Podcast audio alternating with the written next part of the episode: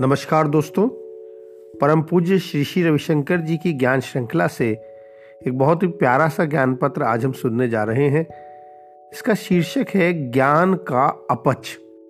जी जी, आपने खाने के अपच के बारे में तो सुना है कि खाना हजम नहीं हुआ। तो जैसे ज्ञान भी हजमाया ना जाए तो क्या क्या दिक्कतें कर सकता है, ये आज के ज्ञान पत्र में हम जानते हैं।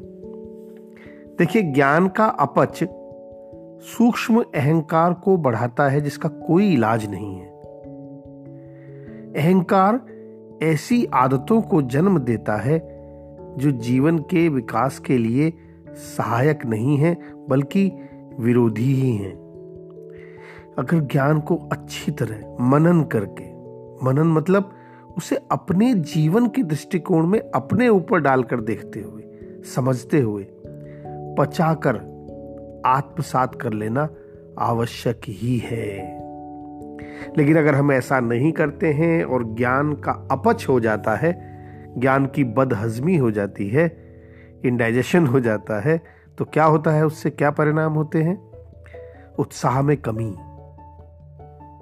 दूसरे को मान्यता ना देना हम्म और अपने अंदर अवेयरनेस की कमी आ जाती है।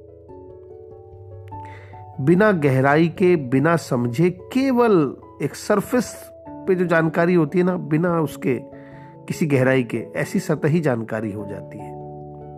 एक और होता है, उपदेश देने की आदत हो जाती है। हृदय में जलन रहती है।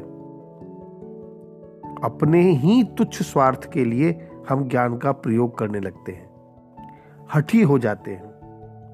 और जैसा शुरू में बताया सूक्ष्म अहंकार बढ़ जाता है। देखिए, जब हमें कोई बुरी आदत होती है ना, और हम उसे नहीं छोड़ पाते हैं तो हमें बहुत तकलीफ़ होती है। जब आप किसी बुरी आदत से बहुत पीड़ित होते हो, वो बहुत पीड़ा ही, वो वे व्यथा जो वो दुख है तुम्हें, वही उस आदत से छुटकारा दिलाता है।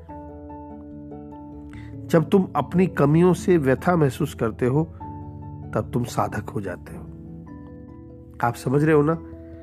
जो चीज़ें हमारे जीवन को सुंदर बनाने के लिए हमारे विकास में विरोध रख रही हैं, जब उनके प्रति एक अपने में व्यथा का महसूस होती है, तब हम उसे छूटने की तरफ़ चलते हैं और साधक हो जाते हैं। पीड़ा हमें आसक्ति से दूर करती है। जब आप ईश्वर से प्रेम करते हो तो ज्ञान को पचा सकते हो। ग्रहण कर सकते हो। प्रेम भूख बढ़ाता है, सेवा व्यायाम है, और प्रेम और सेवा के बिना ज्ञान अपाच्य हो जाता है। किसी ने प्रश्न किया, प्रेम यदि भूख बढ़ाता है तो मुख्य भोजन क्या है? गुरुदेव कहते हैं, ज्ञान। और डेजर्ट में क्या है? मिष्ठान क्या है? गुरुदेव कहते हैं, मैं।